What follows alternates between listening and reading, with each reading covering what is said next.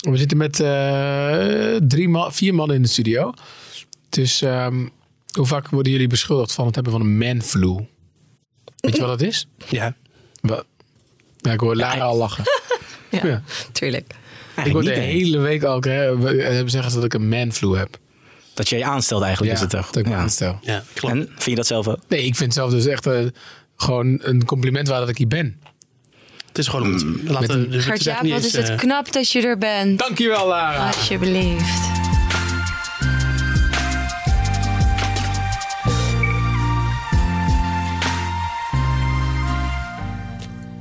We zijn nu echt begonnen. Echt, echt begonnen. Welkom bij de Week van Nu. De weet ik veel hoeveelste aflevering alweer. 17e aflevering alweer. Van deze ehm, beste podcast van Nederland, mag ik wel zeggen.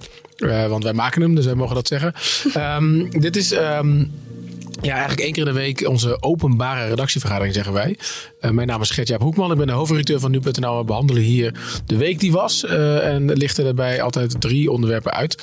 En ehm, deze week zijn eh, aangesloten onze vaste gast voor als we nog iets... Als er nog een gat is en we weten niet waar we het over moeten hebben, dan bellen we Joost. Joost Nees de belt, want die weet alles over Formule 1, algemene nieuwsdingen, vliegtuigen en De Tweede Wereldoorlog. Precies, daar gaan we het over hebben. Ehm, naast mij zit Lara Zevenberg. Lara Zevenberg weet alles over het salaris van Matthijs van Nieuwkerk volgens mij. Ja, duizend euro. Er was weer ophef deze oh, week. niet normaal. Ja, er was weer ophef. En daar gaan we het over hebben, want ik ben heel erg nieuwsgierig eh, waar die ophef precies vandaan komt en ehm, wat we er precies mee moeten. Maar jij bent in ieder geval weer even zoet geweest. Nieuw in eh, deze podcast is Wesley Oudijk. Ja, hallo. Ja, Wesley. Ehm, ja, met jou gaan we het hebben over handgranaten. Ja, handgranaten, ja. Het zijn er nogal veel eh, in Amsterdam en eigenlijk ook in andere delen van Nederland. Ja, jij maakt voor ons, ehm, ja, jij bent onze animator, toch? Mag ja, dat, dat klinkt wel wel raar, want Ja. animators heb je ook op een camping in Frankrijk. Dus eh, ik zie Ja. het zelf meer graphic design. Dat klinkt weer Engels en weer mooi. Ja, dat vind ik ook ook. Maar je zit hier wel in een konijnenpak. ja, dat zien de mensen niet. Wel fijn dat je dat even benoemt, inderdaad. Ja, nou, zo, daar gaan we straks veel meer over vertellen. Want ik ben heel benieuwd eh, naar die handgranaten. Maar we gaan eerst even een terug, eh, terug, zo, een teruggekort bleek. Maar ben ik echt... Jongens, een korte terugblik op de afgelopen week.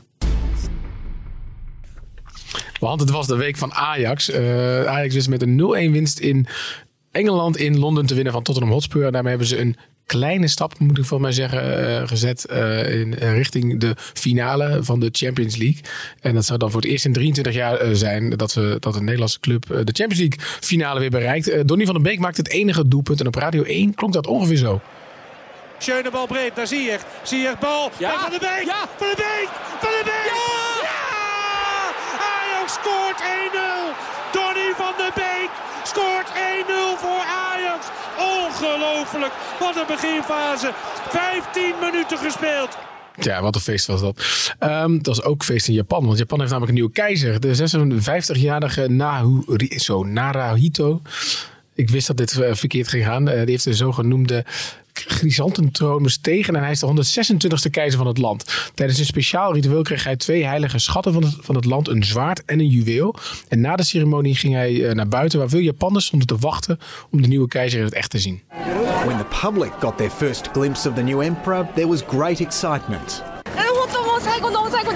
People said he's coming, he's coming, and I saw a glimpse of the car passing by. I'm glad I was able to enjoy the atmosphere. I brought my daughter and mother, three generations to see this. Ja, als het aan Amsterdam ligt, dan mogen vanaf eh, 2030 benzine- en dieselauto's eh, de hoofdstad niet meer in. Eh, voor oude diesels moet het verbod volgend jaar al ingaan. En door de auto's te weren wil Amsterdam eh, toewerken naar een autovrije stad. De lokale omroep AT5 ging de straat op eh, voor de mening van de Amsterdammers. En toen kwamen ze ook nog eens Jort Kelder tegen. Ik ben er eerlijk gezegd best voor. Alleen ik heb één elektrisch autootje met een parkeervergunning. eh, zes benzineauto's en één diesel. Ach, dat is een oude Defender. Het is een oud mannetje. Maar hij moet de stad misschien uit. Nee, ik vind het op. Maar het is pas 2030, toch? Ja, maar u bent dus helemaal tegen, eigenlijk. Nee, dat zou jij wel willen. Maar ik ben echt stiekem wel voor. Sorry. Maar Jort woont ook helemaal niet in Amsterdam volgens mij. Dus eh, hij kan prima als hij de hoofdstad in moet met zijn elektrische auto. Nou kregen wij een eh, eh, bijzonder verzoek van onze collega's van 6 Insight. Want die vroegen zich af, eh, Lara, hoe we dat nou met eh, Chris moeten gaan doen in de auto. Op de fiets. Ja, gewoon het, gaan het format gewoon veranderen. Ja, op tandem. In de bakfiets. Vind ik heel logisch. Nou, dat is een goed idee. We hebben nog eventjes om erover na te denken. Heel lang. Ja. Ja. En eh, zes op de tien mensen kunnen niet vertellen eh, wie de lijsttrekker is van de partij waarop ze willen stemmen bij de Europese verkiezingen van 23 eh, mei. Dat blijkt uit een peiling van het onderzoeksbureau Ino Research. We gaan even een klein onderzoekje doen hier. Jongens, als ik zeg Frans Timmermans, dan zeggen jullie? De socialistische Zeg maar de groep, hè? club, ja. Ja, maak het even makkelijker. Gewoon welke partij in Nederland? PvdA. PvdA, ja. Malik Asmani. VVD. Ik wou GroenLinks zeggen, maar eh, ik, ja, ik ga mezelf uit, ja. Ja, ik heb n- nogmaals geen flauw idee, maar eh, Oké. ik ga gezellig met Wesley mee. Ah, dat is lief. Nou, dan is het eh, twee punten voor Joost op dit moment. Oh, De laatste, Bas Eickhout. CDA? dat eh, daar ga ik met Wesley mee. Dat ik dit, die naam zeg ik niet iets. ik weet heel veel over het Eurovisie Songfestival. GroenLinks, jongens. Oh. Jullie, er is maar eens aangetoond, nu.nl. Redacteuren zijn ook maar gewoon mensen, kennelijk. ik wist het allemaal, maar ja, ik weet niet. Ja, ik denk- Ja, ik maar jij bent onze leider. ik Stond op je blaadje. ja. Ja, precies. We gaan naar de, eh, het, eh, het verhaal eh, van deze week. Kijk wat hier in Amsterdam gebeurt. Een man trekt een pin uit een granaat en gooit hem dan naar een hotel vol slapende gasten. Tegenwoordig eh, 5 euro voor een handgranaat. Dat zijn de prijzen die eh, op het moment eh, gehanteerd worden. Wat wij hebben gezien is dat op de deurhendel een handgranaat zat. En wij moesten van de politie de apotheek ontruimen. Ik werd vanochtend gebeld door eh, een medewerker dat er een handgranaat eh, aan de deur eh, hing, mogelijk. Het is rond het middaguur in Purmerend als de politie gewaarschuwd wordt dat er een verdacht voorwerp is gevonden aan de Achterdijk. Het blijkt een handgranaat te zijn. En de, de, de handen weg opstreken. En toen zag ik een keer zo'n geel clubje erop. En toen dacht, ik, toen, toen dacht ik al, dat is geen baksteen. Dat is een granaat. In de afgelopen twee jaar werden er in de stad maar liefst 18 explosieven gevonden, waarvan 8 ook echt ontploften. Ja, veel zaken met bedreiging met handgranaten de laatste tijd. Wat gebeurt er nou als zo'n handgranaat daadwerkelijk ontploft? Maar een handgranaat, dat is wel heftig hè? Ja, dat denk je natuurlijk. Dat zal wel een foppert zijn. En toen ging ik foto's maken van dichtbij. En toen dacht ik bij mij, eigen, nou Bert, die ziet er wel heel riel uit. Ja, die ziet er, heb je het wel eens gezien? eh, Ik heb nooit echt een handgranaat gezien. Ja, in een museum, maar eh, nog niet op een deur geplakt eh, ergens gezien, nee. Nee, maar het is wel echt eh, een schering en inslag. Hè? Met name Ja. dit jaar. Je hebt daar voor ons eh, onderzoek naar gedaan. Maar wat is er opgevallen? Ja, in 2017 ging het dan om 22 incidenten. Nou, het jaar daarna was het overdubbeld. En nu zijn we ja, vier maanden in het jaar. En het zit nu al op 23. Dus het is nu al meer dan heel 2017. Als het zo doorgaat, dan wordt het een recordjaar. Om gaan we weer over de, over de 60 jaar. Wat, wat, wat valt daar nou precies in op dan? Want we hebben net al een paar keer gezegd. het is geen baksteen. Of, Nee, ja, het is eigenlijk het is heel goedkoop natuurlijk. Eh, hoeveel, En- hoeveel kost het dan? Nou ja, als je een criminele circuit wordt gezegd tussen de 5 en 20 euro. En als Jo. je daar misschien geen connecties hebt, dan kun je op het dark web nog wel zoeken. Daar is het dan iets duurder. Daar wordt gesproken over de 50 en 150 euro. Oké. Eh, en voor de impact En die heb je gewoon een echte... eh, ja, gewoon een live handgranaat. En dat, Ja. het schijnt vooral dat die uit Oost-Europa komen, uit voormalige oorlogsgebieden daar. En ja, het is voor die prijs dat je betaalt en het, eh, wat er eigenlijk de conclusie ervan is, want meestal moet een zaak sluiten of is er iemand geïntimideerd, is het eigenlijk best wel goedkoop voor wat je ervoor krijgt, om het zo te zeggen. En ehm, maar, maar, maar moet het ook een echte zijn? Nou? Want ik kan me herinneren dat ik had vroeger een soort Nou, als je met zo'n een eh, handgranaat aansteken. Ja, Lara keek, keek me heel raar aan. nu, Maar ik schiet me ineens naar binnen. Dat het gewoon een soort... Het leek op een handgranaat, maar het was eigenlijk gewoon een zipper. Nou ja, kijk, wat, eh, meestal worden die eh, handgranaten geplaatst om zo te zorgen, of, of om te intimideren, of Ja. te zorgen dat een zaak sluit. Omdat gewoon, ja, eigenlijk gewoon concurrentie. en wat voor zaken zijn Ja, het gaat meestal om coffeeshops of shisha lounge of een café, dat gebeurt ook. Maar er zat iemand tussen die zei dat ze bij een apotheek werkte. Daar gebeurt het blijkbaar ook. Ja, ja, Dus concurrentie moordend. Eh, ik weet niet precies hoe de apothekenwereld daar zit. Maar ja, het gebeurt nu omdat het ook een soort van, je zou bijna een hype willen noemen. Ja. Dus dan denken mensen ook sneller van, hé, hey, weet je wat, dit kan ook gewoon. Je brengt met andere mensen op een idee. Ja, gewoon van die copycats die dat doen. En eh, ja, ja, ze plakken ze op die deur. En, en dat gebeurt nu iets minder, maar het was gewoon altijd, als dat gevonden was, dan ging een zaak voor een tijdje dicht. En ja. dat is lekker makkelijk als jij van een, eh, bijvoorbeeld een club in Rotterdam. eh, eind 2017 werd er een granaat voor de deur geplakt. En schoot ze ook nog met een machinegeweer op de deur. Zo. Het gebeurt midden in de nacht om vijf uur s'nachts, donker. Eh, niemand ziet iets. En de club moest voor een half jaar dicht. En nu, vorige week, is er weer een granaat gevonden. Dus ja, je benadeelt gewoon die eigenaar eh, heel erg ermee. Gewoon, ja, die zaak gaat gewoon dicht. Ja, want inderdaad, ik moest ook aan denken dat je bij mij in de buurt in Utrecht was ook eh, een soort eh shisha lounge inderdaad beschoten midden in de nacht. Met, mensen doen dat niet inderdaad om iemand te verwonden. Op dat Nee, moment. nee, ook zo'n granaat wordt niet geplaatst in de meeste gevallen om eh, ja, om, om een explosie eh, voor elkaar te krijgen. Want ze plakken hem op de deur. Ze halen niet de pin eruit en ze gooien hem. Zoals wel bij dat hotel gebeurde. Ja. Maar het is gewoon echt bedoeld om gewoon te laten zien van... bijvoorbeeld of bij een zakelijk geschil van... hey, je weet wie het zijn, je weet wat wij kunnen doen. Eh, we kunnen je verwonden. Afpersing bij bijvoorbeeld coffeeshops van... hey, neem onze wiet af of hash af. Ja. En of gewoon, ja, zorg gewoon dat die zaak dicht gaat... zodat meer mensen naar de andere zaak gaan die Ja. van eh, het is. En dat vertelde hij aan, dat gebeurt dus ook, of gebeurde eh, eh, vaker. Dat is vaak de reactie. Er wordt, ook, ook trouwens bij mij in de buurt. Het ding wordt beschoten, het ding gaat dicht. Ja. Ehm, maar als je nou weet dat dat erachter zit, zeg maar, dat dat juist de bedoeling is. Ja, er wordt nu ook voor mij, als ik me niet vergis, de burgemeester van Delft heeft nu ook gezegd van... hey, je benadelt eigenlijk het slachtoffer. Dus daar wordt nu meer naar gekeken van... eh, ja, we moeten niet meer gewoon naar de dader zoeken. Maar ja, het is ook bijna onmogelijk. Er komt iemand aan, die plakt hem om vijf uur s'nachts op de deur en die rent weg. Ja, ze kunnen er ook niet zo heel veel mee. Er worden ook heel weinig mensen opgepakt. Voor mij de enige die laatst tijd zijn opgepakt zijn die jongens die bij ADO Den Haag eh, op het supportershome het hebben geplakt. Voor de rest gebeurt er niet zo heel veel qua oppakken. Maar ja, daar wordt nu meer naar gekeken. En er moet ook wel meer naar worden gekeken. Ja, maar wat, wat, is dan het verschil? Want dat waren Ajax-supporters, toch? Of, Eh, dat is waarschijnlijk, want daar hing, eh, was Ajax graffiti bij gespoten. maar waarom zijn zij dan wel opgepakt? Was dat die liepen, gewoon, ja, dat- die liepen dat- gewoon rond de kamer? Ik weet nog niet precies waarom ze zijn opgepakt, maar die zullen wel iets onhandiger zijn omgaan dan bijvoorbeeld echt criminelen die weten wat ze doen, die naar een coffeeshop of shisha lounge gaan. Maar het effect zit hem toch vooral juist in het feit dat, eh, dat, dat ze dus zeker weten dat er een sluiting plaats gaat vinden. Of tenminste, dus dat eh, is eigenlijk zeg maar de, de, de, de reden om het te doen. Dus als ze die sluiting gemeentes niet gelijk zeggen van oké, dan moet die zaak een half jaar dicht, dan is het effect ook. Ja, dat is dat. En dan is het alleen bij afpersing nog handig, om het Ja. zo te zeggen. En daarom wordt nu ook naar, meer naar gekeken. Maar bijvoorbeeld, eh, vorige week in Amsterdam was het bij een coffeeshop. En die heeft nu eh, gewoon vrijwillig gezegd van sluit mijn zaak maar eventjes. Want hij was gewoon bang. Dus toen werd eh Femke Halsma zei van we sluiten de zaak. Maar dat komt niet vanuit ons, maar vanuit de eigenaar Hij zelf. kan hem toch gewoon zelf ook sluiten? Daar hoeft, daar heb je toch de gemeente niet voor nodig? Nee, maar het werd gewoon een soort van in samen met elkaar werd dat gezegd. Maar eh, ja, daar, moet, daar moeten we echt naar worden gekeken van wat, wat moet je doen met als er een eh granaat op je deur ligt. Ja, maar het is namelijk ook niet zo dat in alle gevallen er niks gebeurt. Hè? Dat, eh, Nee, nee, nee. Want eh, eh, ja, je hoort het ook vaak zeggen: criminelen zijn meestal niet altijd de slimste jongens. En die soms eh, gaat het ook fout bij dat hotel. En die gooiden gewoon die pin eruit. Ja, dan krijg je een explosie. Daar lagen voor mij 30 mensen te slapen. En zo'n granaat, dat. eh, ja, het spat uit elkaar, dodelijk op 5 meter. En die kan gewond raken op 15 meter. Maar die stukjes die vliegen in het rond. Ja. Je moet er niet eh, net langs lopen. dodelijk op vijf meter, zeg je. Ja. Ja. Ja. Ja, en die, al die stukjes, ja, het granaat dat ontploft. Nou, ook allemaal kleine stukjes en dat schiet alle kanten op. En ja, als je net in die straat loopt, dan heb je gewoon echt, eh echt pech, ja. Ja, nou hadden we het al in het begin even over. Je bent ehm, graphic designer. Ja. Eh, maar ook, ook eh, want we, ja, we, we moeten nog een beetje zoeken naar jouw functietitel dan eigenlijk. Hè? Want, Vond je niet leuk? Nou, jawel, jawel, maar je bent ook tegelijkertijd journalist, zeg maar. Dus Ja, ja, ja, ik je, ik, eh, maar hoe, hoe, kan je eens vertellen wat jij doet, zeg maar, in normaal Nederlands? Eh, ja, ik onderzoek dus zeg maar iets alles voor een item. Dus ik gewoon eigenlijk zoals elke journalist. Maar in plaats van dat ik het stuk schrijf, animeer ik alles. Dus Ja. gewoon net wat... Ja, ik leg wat meer dingen uit door middel van een, like, een mooie, leuke video... die voor iedereen goed behapbaar is en meestal een minuutje. Ja. En hoe, hoe bepaal jij dan waar je het over gaat hebben? Ja, in dit geval eh, moest het haast wel, toch? Al die, elke week was er wel minimaal één of twee nieuwsberichten van... hey, weer een granaat gevonden. En ik denk dat heel veel mensen ook gewoon denken van... ja, dat is meestal mij de vraag van... wat denken de gemiddelde Nederlander op dit moment over dit onderwerp? En ik denk van ja, ze willen gewoon weten hoe dat nou precies zit... want ze lezen altijd wel koffieshop gesloten. Ja. Maar je hebt geen idee hoe of wat. Een mooi voorbeeld is laatst ook met het verhaal van de Boeing. Dat eh, eh, Wesley en ik hadden een samenwerking dat we uitzoeken hoe dat dan zit met die Boeing, wat het probleem is. En dan maakt Wesley dat inzichtelijk in een goede video. Ja. Dus, eh, Hoe, die, ja, hoe dat nou kan neerstorten.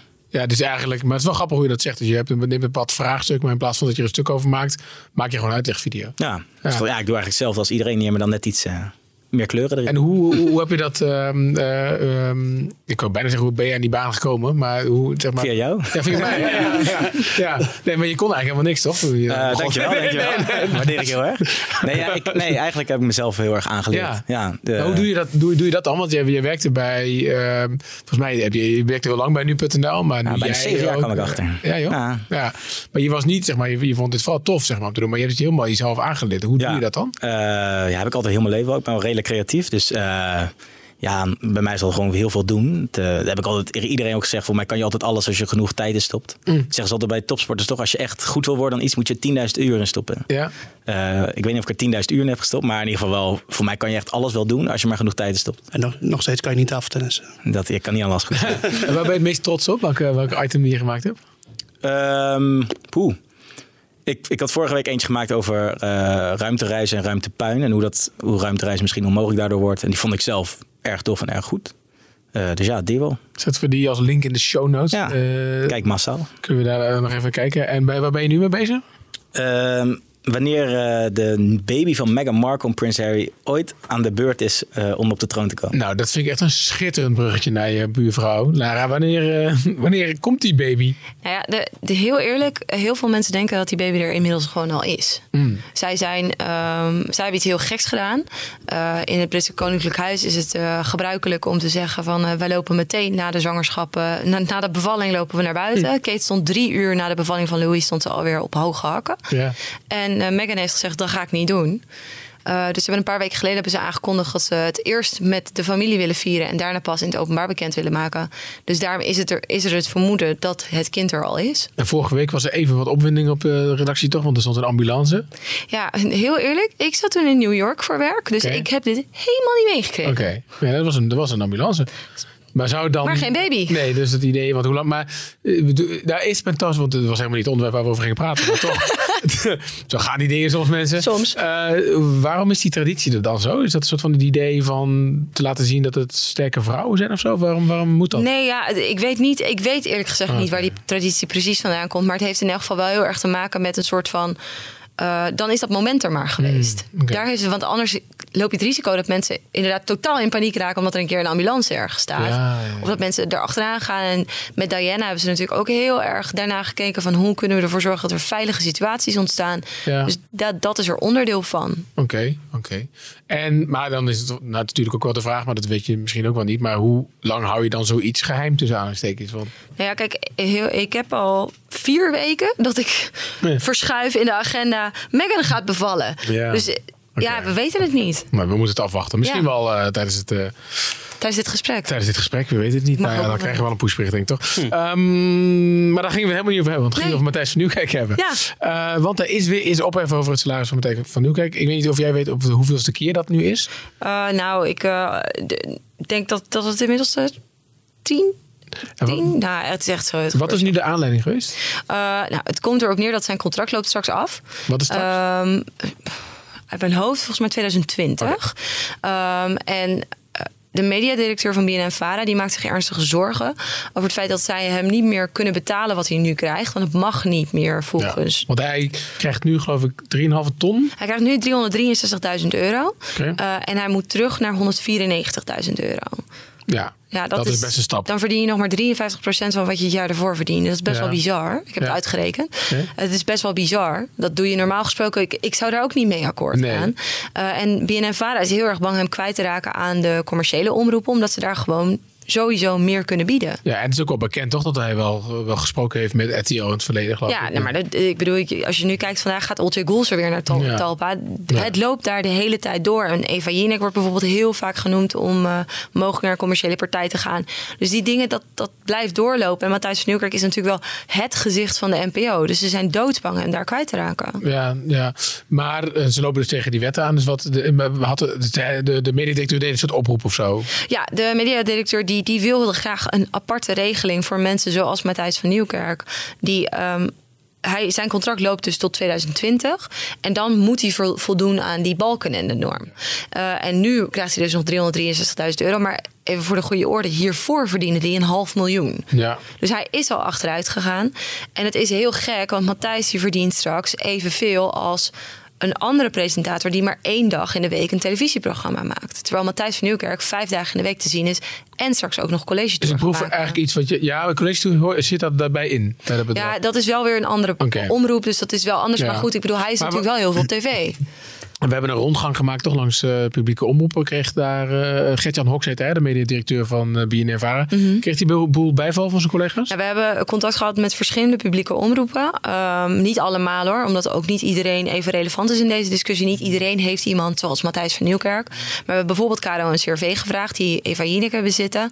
Nou, die, die, die, die zien op zich geen problemen met die regeling. Die hebben niet zoiets van, oh, we, we zijn het helemaal eens met BNN Vara. Bij de EO hebben ze een één iemand die daarin zit. Want hoe, hoe weten we dat eigenlijk? Zeg maar, staan, staan al die salarissen ergens gewoon online? Nee, er wordt nergens duidelijk gecommuniceerd van deze personen zijn het. Maar dat valt wel altijd enigszins in te vullen, omdat je weet wie de grootste gezichten zijn van een omroep. Dus Hmm. in het geval van Caro en Cervé zal het Eva Jinek zijn. In het geval van BNN Vara zijn het Matthijs van Nieuwkerk en Jeroen Pauw. En bij de EO zou het, is het denk ik Thijs van der Brink. Ik weet het niet helemaal zeker. Maar zo vul je, vul je het altijd ongeveer een beetje in. Hmm. En bij Matthijs van Nieuwkerk heeft hij nu heel concreet de mediadirecteur gezegd van dit zijn de cijfers. Ja. Maar dat gebeurt eigenlijk bijna nooit. Nee, nee. Oké, dus dat is wat, en heeft Matthijs daar zelf eigenlijk ook nog op gereageerd? Nee, hij heeft daar helemaal niet op gereageerd. Nee, maar je zei net van dan verdient eh, iemand die, die een ster is, zeg maar, die maar een programma één keer in de week maakt. En een ster die vijf keer per week een programma maakt, verdient dan evenveel. Maar dat voelt toch ook niet helemaal. eh, Nee, nee, dat voelt niet helemaal oké. En eh, bijvoorbeeld de EO die we gesproken hebben, die hebben ook gezegd van... Nou kijk, in principe zijn we het eens met dat een presentator niet meer moet verdienen dan de minister-president. Dat vinden we helemaal geen rare regel. Nee. Alleen soms zijn mensen zo goed in hun werk dat je ze daar ook naar moet, moet kunnen belonen. Ja, want op zich, je kan zeggen van, hè, we hebben het heel veel over geld nu. Maar kijk jij nog, eh, Joost, de wereld daardoor? Ja, het is alleen eh, de periode dat het wordt uitgezonden is ook steeds korter geworden. Ja, klopt. Maar dat, dat is ook omdat hij dus... Hij heeft dus gezegd, tenminste dat, dat is niet helemaal duidelijk... maar waarschijnlijk heeft hij gezegd... jongens, ik ga minder verdienen, dan ga ik ook minder werken. Hmm. Zo simpel is het ook. Ja, maar je weet natuurlijk ook niet of, eh, of hij misschien wel een ander talent in de weg zit. Dus dat is een beetje de vraag die ik Nee, maar dat is een de bij- discussie die Dus je nu ook gevoerd betalen, wordt. maar- Van hoe zit Ja. dat? Weet je, er zijn mensen die ervoor zijn dat Matthijs toch weer meer krijgt. Er zijn mensen die er tegen zijn dat Matthijs toch weer meer krijgt. Ja. Maar ja, vanuit de politiek is al gezegd van ja, sorry, maar er is geen ruimte. En we gaan er Nee, ook niet, want dat is we gaan niet ingewikkeld doen. Er komt Ja. geen uitzondering, toch? Nee, er komt Nee. geen uitzondering. En er zijn wel uitzonderingen hoor. Ik bedoel, eh, die, die zijn er officieel niet. Maar kijk naar Yvonne Jaspers. Die eh, wordt overal de snabbelkoningin genoemd nu. Want die zit overal op rare plekken om eh, voor farmers eh, nog weer extra in de, in de aandacht te brengen. En daar krijgt ze ook geld voor betaald. Ik bedoel, het is echt niet zo dat Matthijs van Nieuwkerk het moet doen met dat, met dat hele kleine loontje. Maar het is een beetje, ja, dus ik ben wel benieuwd waar deze discussie dan heen gaat. Want inderdaad is het, is het heel erg dat hij weggaat naar de commerciële. Wil hij dat überhaupt wel? Want dat is voor mij is eerder dat Matthijs Nieuwkerk heeft gezegd dat hij überhaupt niet wil. Omdat hij gewoon... eh, Ja, er zijn ook hele discussies over dat de NPO een podium zou moeten zijn voor nieuw talent. En dat daar weer verder gegroeid zou moeten worden. En dat het dus juist heel gezond is als Matthijs van Nieuwkerk weggaat. Ja, er valt voor alle kanten eigenlijk iets te zeggen. Alleen ja, ik zou als ik Matthijs van Nieuwkerk was, zou ik ook niet akkoord gaan met zo weinig, zo weinig Nee, die geld. boodschap is duidelijk, Lara. Ja. nee, dat, ik hoef jou geen Dus salaris. ga van het niet proberen. Nee, nee, nee, precies. Duidelijk. Gaan we, dat ga ik ook niet doen dan. Ga ik ook niet doen. Ehm, ja, laten we het over iets heel anders gaan hebben, eh, eh, Joost. Want ehm, dit weekend staat natuurlijk weer een teken van eh, eh, de bevrijding, dodenherdenking. Ja. Eerst bevrijdingsfestival. Eh, op zondag. Eh, het is 74 jaar geleden, geloof ik, hè, dat wij eh, bevrijd zijn. Steamed, ja. Maar ehm, jij zei deze week eigenlijk eh, had het nog veel langer kunnen duren, toch? Nou ja, eh, eigenlijk is dat zo dat ik eh, elk jaar met 4 en 5 mei probeer iets uit die oorlog te halen. En dat dan in een stuk, duidelijk stuk op te schrijven. Omdat ik denk dat veel mensen dat niet weten, maar wel zouden moeten weten. Jij bent een beetje onze geschiedenisleraar. Eigenlijk wel, ja. Ja. ja en dat heb ik, ik heb nu gekozen voor eh, het, het kraken van alle Duitse geheimcodes. Ehm, eh, en wat dat voor invloed heeft gehad op het, het inkorten van de oorlog eigenlijk. Ja, kan, je, iets- kan je iets over? Hoe ging dat dan? Nou, ehm, het ging in ieder geval zo dat de, de Duitsers waren heel erg afhankelijk van radioverbinding. En dat komt omdat ze natuurlijk over allerlei plaatsen in Europa waren beland inmiddels. Eh, en ehm, ze, dus de, de, luchtmacht, de marine, de landmacht, werd allemaal. Ook de geheime dienst werd allemaal aangestuurd. En werd allemaal, we communiceerden allemaal met elkaar via eh, radioverbinding. Maar radioverbinding is natuurlijk open in de lucht. Dus dat is ook voor de tegenstander te beluisteren. Dus ga je over naar een soort van geheim schrift. En dat hadden ze ook. Ze hadden een soort machine, de Enigma-machine, die, eh, waarmee je iets invoerde. Dat was een typemachine. Dat was een soort typemachine Ja. met een rotors erop en het heel complex apparaat. Ehm, eh, en die, dan tikte je dus je boodschap in en die maakte dan een soort van weerwar van letters van, waar niemand iets van kon maken. En dat werd dan met morsecode verstuurd naar de ontvanger, die dan ook exact zo'nzelfde machine had, met ook exact dezelfde instellingen. En die kon het dan weer decoderen en dan was de boodschap overgekomen, zonder dat de tegenstander kon ontcijferen wat het was. En het probleem voor de Duitsers is dat ze tot 1945 dachten dat de geallieerden dat niet konden. Punt was. Niet, dat, kon- ja, dat ze niet konden lezen. dat ze dat niet konden ont, of niet ontcijferen. Maar het punt was, dat konden ze wel. En eh, dat gold niet alleen overigens voor de Enigma-machine, want daar gaat het altijd over Enigma. Maar er kwam later ook nog een veel ingewikkeldere machine. Eh, en die- dat heet, werkte met een Lorentz-cijfer. Nou, dat is allemaal heel ingewikkeld. Laat ik het vooral niet te ingewikkeld maken. Nee. Maar die. ehm, die hebben ze ook gekraakt door middel van een van de eerste ja, computers eigenlijk. Eh, en daarmee konden ze dus ook ontvangen of ontcijferen wat de Duitse hoofdcommando stuurde naar alle troepen. En daar zaten zelfs ook boodschappen van Hitler zelf bij. Eh, en dus ja, en de En Duitsers maar hoe deden ze dat dan? Hoe hebben ze dat dan gekraakt? ja, dat is, ehm, eh, ik moet ik zeggen, credits eerst naar de Polen, die in, in de jaren 30 gewoon al eh, de Enigma-machine zoals die toen was, hebben ontcijferd en gewoon konden meeluisteren wat, de- wat Duitsers allemaal onderling aan het vellen waren. Ze konden er alleen niet zoveel mee doen, want de invasie van Polen is natuurlijk gewoon doorgegaan. Ja. En vlak voor de oorlog hebben ze die Poolse ontdekkingen allemaal snel naar Engeland en Frankrijk eh, gefutseld. En die zijn, de Britten zijn ermee bezig gegaan. Eh, en Alan Turing eh, is een veel bekende, nou die kennen we allemaal van de film The Imitation Game. Misschien of allemaal, veel mensen kennen hem daarvan. Eh, echt een genie. eh, die had eh, ja, eigenlijk vooral ontdekt dat je het met een bepaald van... dat je niet moet zoeken van wat het antwoord nou wel is. Maar dat je vooral moet gaan zoeken wat het antwoord nou niet is. Hmm. Dus allerlei uitsluitingen. Dus je hebt het hele veld aan mogelijkheden. Nou, met de Enigma-machine was het iets van een 1 met 15 nullen erachter. Zoveel mogelijkheden. Dus ja, dan kan je natuurlijk gaan zoeken naar die ene naald in de hooiberg wat het wel kan zijn. Maar hij ontdekte vooral allerlei middelen om te ontdekken wat het allemaal niet moest zijn. Waardoor je door uitsluiting uiteindelijk bij het juiste antwoord terecht kwam. Oké. Dat is één ding. Maar daar kwamen wel wat zwaktes van de Duitsers bij kijken. Die bijvoorbeeld af en toe eh, hun instellingen niet veranderen terwijl ze dat wel moesten doen. Eh, af en toe eh, vonden de Britten ook, of ging daar bewust naar op zoek naar eh, codeboeken. Zodat ze weer eh, aansluitingen hadden, zeg maar. Waar- Waardoor ze weer, of tenminste openingen konden zien in het, in het veld van codes. Ja. Eh, en eh, wat ook wel belangrijk was bij de Enigma-machine, was dat er een, een, paar grote fouten in zaten. En dat was dat in ieder geval, hij maakte dus altijd van een letter een andere letter met heel veel mogelijkheden. Maar hij maakte nooit van een letter dezelfde letter.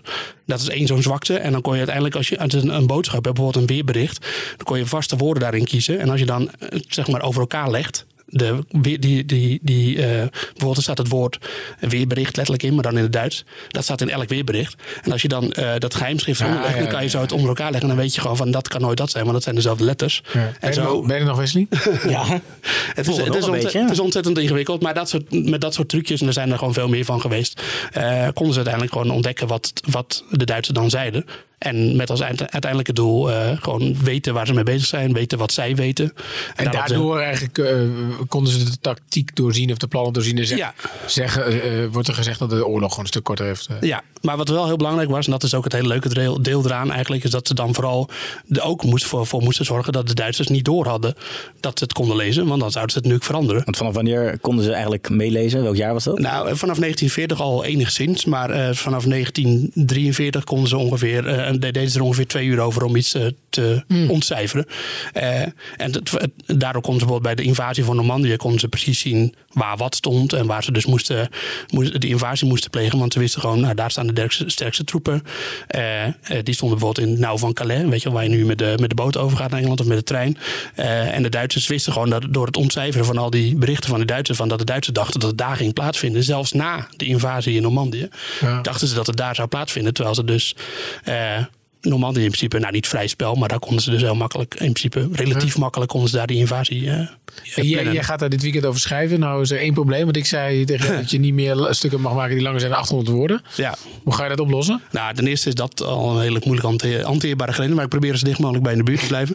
Maar, maar het doel is om het in te hakken in twee stukken. Ah. Met één stuk over eh, hoe... Maak er gewoon twee stukken van. Ja, ja, tuurlijk. top. Ja, Eén ja. stuk gecodeerd, zie je niet nee, de onderste helft is in codetaal. eh, Dus, eh, nee, ehm, eh, één stuk over hoe, ze- hoe dat proces ging van het ontcijferen. Ja. En het andere stuk over wat ze er uiteindelijk aan hebben gehad. Maar juist die film, hè? eh, klopt dat een Imitation beetje? Game. Die Imitation Game. Ja. Nou, Vertel dat goede verhaal. Ik- Je kan wel eens zeggen dat iemand een loopje neemt met de waarheid, maar die Imitation Game neemt een, wel een, een complete marathon met de waarheid. Ja, joh. Ja, dus eh, dat is echt een Amerikaans eh, eh, verhaal eigenlijk. Dus En een Britse acteur, toch? ja, ja, Ja. Nee, het is ook wel. eh, het, het is een hele leuke film. En op zich krijg je wel een beetje het, het idee mee van wat er toen gebeurd is en hoe belangrijk dat wel niet was.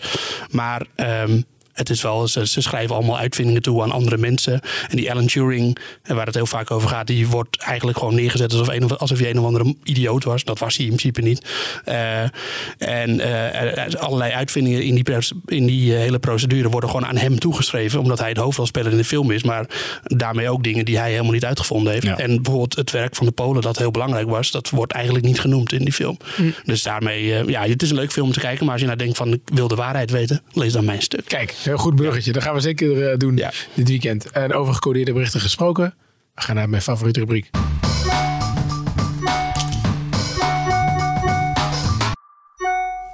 Ja, ik ben dol op bruggen. Uh, dit is al. Ja, ja. dat weet je toch.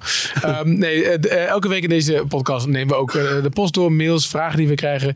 Je kan ze sturen naar podcast.nu.nl. Um, ehm, de meeste interessante vragen die gaan we ook hier behandelen. Je krijgt een toffe nu.nl trui daarvoor. Dus stuur ze in podcast.nu.nl. Deze week wil ik eigenlijk één mailtje in het bijzonder even uitlichten. Dat was een mailtje die we kregen van onze collega's van BNR. Namelijk dat het Dit Wordt Het Nieuws podcast weer genomineerd is voor um, beste podcast van het jaar in de categorie nieuws. Ja, toch? Ja, hoera. Ja, toch? Hoera, hoera. En ik dacht toch, uh, om even van de mogelijkheid gebruik te maken, Julien, die zit eigenlijk achter de knop hier. Maar kom even, pak even de microfoon. Uh, ja, dat, dat had je niet verwacht misschien. maar um, want Julien is een van de twee uh, presentatoren van de Dit Wordt Het Nieuws podcast. Hallo Julien. Hey, ja, Kijk, vertrouwd geluid voor de mensen die daar vaker naar luisteren. Goedemorgen, oh nee, het is middag. Toch, toch om een beetje uh, stemmen te, te, ja, hoe noem je dat, te, te kweken, zeggen dat zo? Of sympathie te kweken. Ja. hoe vroeg gaat jouw wekker elke ochtend? Ja, veel te vroeg. Dus de wekker die gaat om kwart voor drie. Ja. Kwart voor drie. Kwart voor drie s'nachts, om even te verduidelijken. Ja, ja. gaat de wekker en dan moet je. Woont in eh, Haarlem, hè? Ik woon in Haarlem en dan, uh, nou, dat is wel ideaal. Vanuit Haarlem naar Hoofddorp kan je s'nachts om zo kwart voor vier. doe je er 15 minuten over tien als je gas geeft. En uh, ja, nou, dan ben je hier om vier uur s ochtends samen ja. met alleen de beveiliger. Maar dat is wel mooi. Hè? Veel mensen weten dat misschien niet. Maar die podcast die maken we dus iedere ochtend uh, vers uh, vanaf de redactie. Om vier uur begin je, om zes uur staat die klaar. Wat, wat, is dat, wat doe je dan in die twee uur tijd? Ja, in die twee uur tijd. nou, ik doe het samen met collega Carne van der Brink. En soms valt iemand anders nog in. Um, je zorgt ervoor dat de persoon, stel je voor het is vandaag vrijdag. Nou, dan doe je de voorbereiding voor de maandagochtend. Dus nou, degene die de maandagochtend is, die sta, komt dan hier aan om vier uur s ochtends op de, in, de, in de studio. En die heeft dan al een interview klaarstaan. Maar alles wat er de afgelopen nacht is gebeurd, of de avond van tevoren, dat moet nog geschreven worden in, uh, ja, zoals ze dat noemen, ja, spreektaal. Dat is iets anders dan hoe je een bericht leest. En um, ja, dat lees je in vervolgens. Je kijkt nog of er iets leuks is wat je even bij het koffiezetapparaat kan bespreken om de podcast mee te eindigen. Misschien nog wat geluidsquotejes van her en der van nieuwsberichten die je ertussen gooit. Nou, dan heb je alles bij elkaar. Dan moet je het nog inspreken dus en in elkaar monteren, zoals we dat dan noemen. En dan zorgen dat het allemaal online komt, uh, zodat je het op je telefoon kan luisteren als je in de trein staat of uh, onder de ja. douche staat. Om zes uur uh, staat hij dan op de, op de voorpagina. Ja. En ben jij een ochtendmens eigenlijk? Totaal niet. Nee, nee ik ga hier heel erg aan ten onder. Maar we zien het ook, we zien het ook heel erg. het, is wel, het is heel leuk om te doen, maar mentaal is het, is het killing hoor. Dat dus het minste opstaan. wat de mensen kunnen doen is even stemmen, toch? Zeker weten, want ik ga wel gewoon s'avonds zo rond 11 uur à 12 uur naar bed. Dus ik slaap twee uur en drie kwartier. Ja, maar dat doe je zelf. Dat klopt. Dus, um, maar goed, een beetje hulp kunnen we gebruiken. Laten we die Ja, prijs we gaan- winnen. En we doen dit nu, hoe lang zijn we bezig? Anderhalf jaar of zo, denk ik? Nee, wel twee, twee jaar Tweeënhalf bijna. jaar ja. ja. ja, zoiets. Ja. Dus uh, En zitten nu op hoeveel? eh, v- 5000 luisteraars per, per dag? ja, wel iets meer uh, gelukkig. Um, en uh, we hebben in totaal nu meer dan 3 miljoen luisteraars al ooit. Althans, Zo. 3 miljoen downloads, Ja. zoals we dat dan noemen. Ja. Vet hoor. Dus heel erg vet. Uh, podcastawards.nl. Ja, daar, kan je hoe, stemmen. ja, want ik wil graag stemmen. Waar doe ik dat? podcastawards.nl. eh, en we beginnen binnenkort ook hier eh, met een mooie campagne bij nu.nl. Om, eh, ja, al die, elke stem is er één. En als je, kan, als je meerdere mailadressen hebt, doe dat ook vooral, zou ik zeggen. Vrienden, buren, alles. Top. Dat gaat helemaal goed komen. Dankjewel. Dankjewel. Terug achter de knoppen. Want, want eh, ja, nee, dat, eh, dank jullie wel allemaal voor de gesprekken. We gaan even kijken naar de agenda voor de komende week. Dan moet ik even wachten tot jullie terug zit achter de knoppen. Dan kan hij op enter drukken en dan hoor je... Want ehm, eh, zoals ik net al zei, dit weekend staat natuurlijk in het teken van um, dodendenking en het bevrijdingsfestival. Maar ook start de Ramadan. Um, dat is altijd even de vraag wanneer die precies start. Hoor. Dat kan volgens mij de, de, de Turkse moslims hanteren geloof ik gewoon wel zondag. Maar het kan ook goed zijn dat het maandag begint. Ik weet niet of jij daarom Je hebt er wel een uitlegvideo van gemaakt. Ja, voor mij het scheelt 24 uur voor mij per hmm. sommige landen. Dus, of, en zondag en volgens mij inderdaad maandag. Ja. Dus het begint in ieder geval de Ramadan weer. Uh, maandag uh, wordt de, de moord op Pim Fortuyn herdacht. Dat is 6 mei 2002 gebeurd, zoals jullie weten. En Stichting Vrienden van Pim Fortuyn en de Stichting Beeld van Pim herdenken dat. Um, dan op dinsdag wel interessant ontvangt premier Rutte een kleine delegatie van de gele hesjes in het torentje. Vijf vertegenwoordigers zullen bij de premier op gesprek gaan. Ik ben heel benieuwd wat daar precies uit gaat komen. En woensdag is het wel interessant, want dan komt Prins Harry naar Nederland toe. Dus... Vraag is met de baby of niet? Ja, ja sowieso met de baby. Nee, natuurlijk niet. Geen idee, maar hij uh, schijnt te komen woensdag. Uh, Heeft hij nog niet uh, ouderschapsverlof dan? Hij gaat dingen doen met sporten. Als hij humor oh, heeft dat, Ja, oké. Okay, zeggen hier staat in het draaiboek staat de inhoud van de bezoek is nog niet bekend. Het is voor de Invictus Game. Ah, oké. Okay. Maar als hij humor heeft, komt Waar hij sowieso hij trouwens wel met Megan een... ontmoet heeft, wil ik toch even zeggen. Als hij humor heeft, komt hij wel met, überhaupt met een kinderwagen aan. En dan laat hij gewoon niet zien wat erin zit. Dus gaat hij zo. Ja. Woensdag staat verder natuurlijk in het teken van de Champions League. Uh, Ajax ontvangt Tottenham Hotspur. Dat zijn ook Britten.